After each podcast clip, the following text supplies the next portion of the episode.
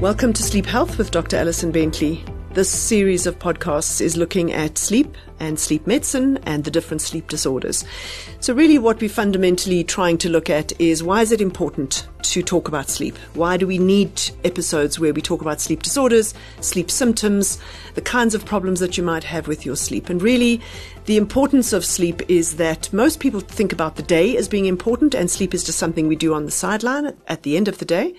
But if you really want a good day and you really want to function well during the day, you need to have a good night's sleep. And we may not know that we're having a good night's sleep, or we may know that we're not having a good night's sleep. So, for example, we might have a situation where we don't get enough hours of sleep at night. And so if you need seven hours of sleep and you're only getting five, that's called insomnia.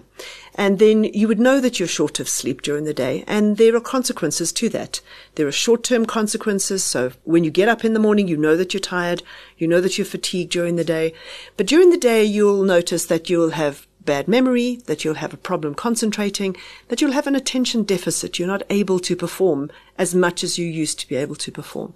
So there are short-term consequences. There's also long-term consequences to all sleep disorders. Long-term consequences revolve around the fact that when you go to sleep at night, you are servicing the car. And the car is the brain and the car is your body. And you need to wake up in the morning fully serviced so that you're ready for the day. If you don't service the car, if you only service at 75% or 80%, then you are underserviced. And then just like a car, if you don't service your car regularly, it's going to break down faster than it would. And so as far as medical and, and health is concerned, that lack of servicing that we do if we don't sleep well at night means that we get diseases, chronic diseases, faster than we would normally get them. those chronic diseases include things like cardiovascular disease, so heart disease of any sort really, obesity or diabetes or any kind of metabolic dysfunction, depression or other psychiatric or mental health issues happen earlier than they would. Things like dementia are more likely to happen.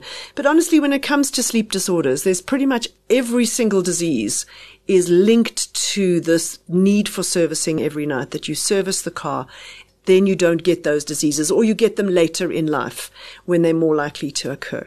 Now, we're very clear about insomnia because it's about a quantity, and we notice that quantity. When the quantity goes down, we notice that. But there's another whole group of sleep disorders which is about the quality of sleep that you might have. And this is related to things like sleep apnea, where you don't breathe properly at night, or leg movements that occur during sleep. But basically, what they do is fragment sleep, they make sleep less sound. And when you wake up in the morning, you kind of go, I don't understand what happened. I slept enough hours, but I still feel tired. Now, what usually happens is that people go, Oh, it's because I'm working too hard. It's because it's the end of the year. It's because I'm stressed. And people find excuses for that. I'm going through menopause. I'm getting older. And they find excuses as to why they might not wake up feeling as good as they used to but it may be a sleep disorder that is impacting your sleep.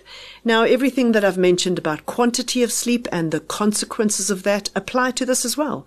So we know that sleep apnea has significant consequences in cardiovascular health. We know that it impacts on diabetes. We have good evidence for all of that. So it's not just about quantity, but it's also about quality. The last group of sleep disorders, which we're going to talk about, are the parasomnias.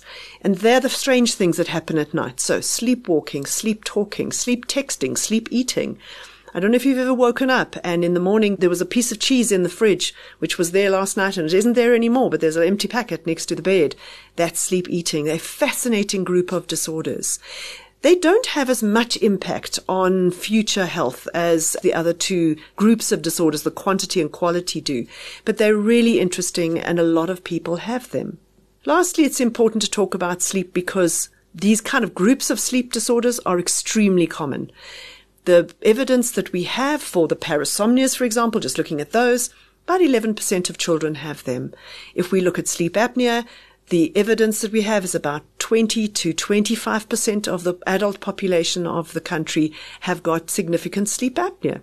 That's an important thing. When it comes to insomnia, I think many people have had acute insomnia, so exam stress. So if you're going through exams, can't sleep for a night because you're worried about that exam, that's insomnia. Chronic insomnia worldwide is about 10 to 15% of the general population have chronic insomnia. So these are big numbers that we're talking about. And so a lot of people have poor sleep.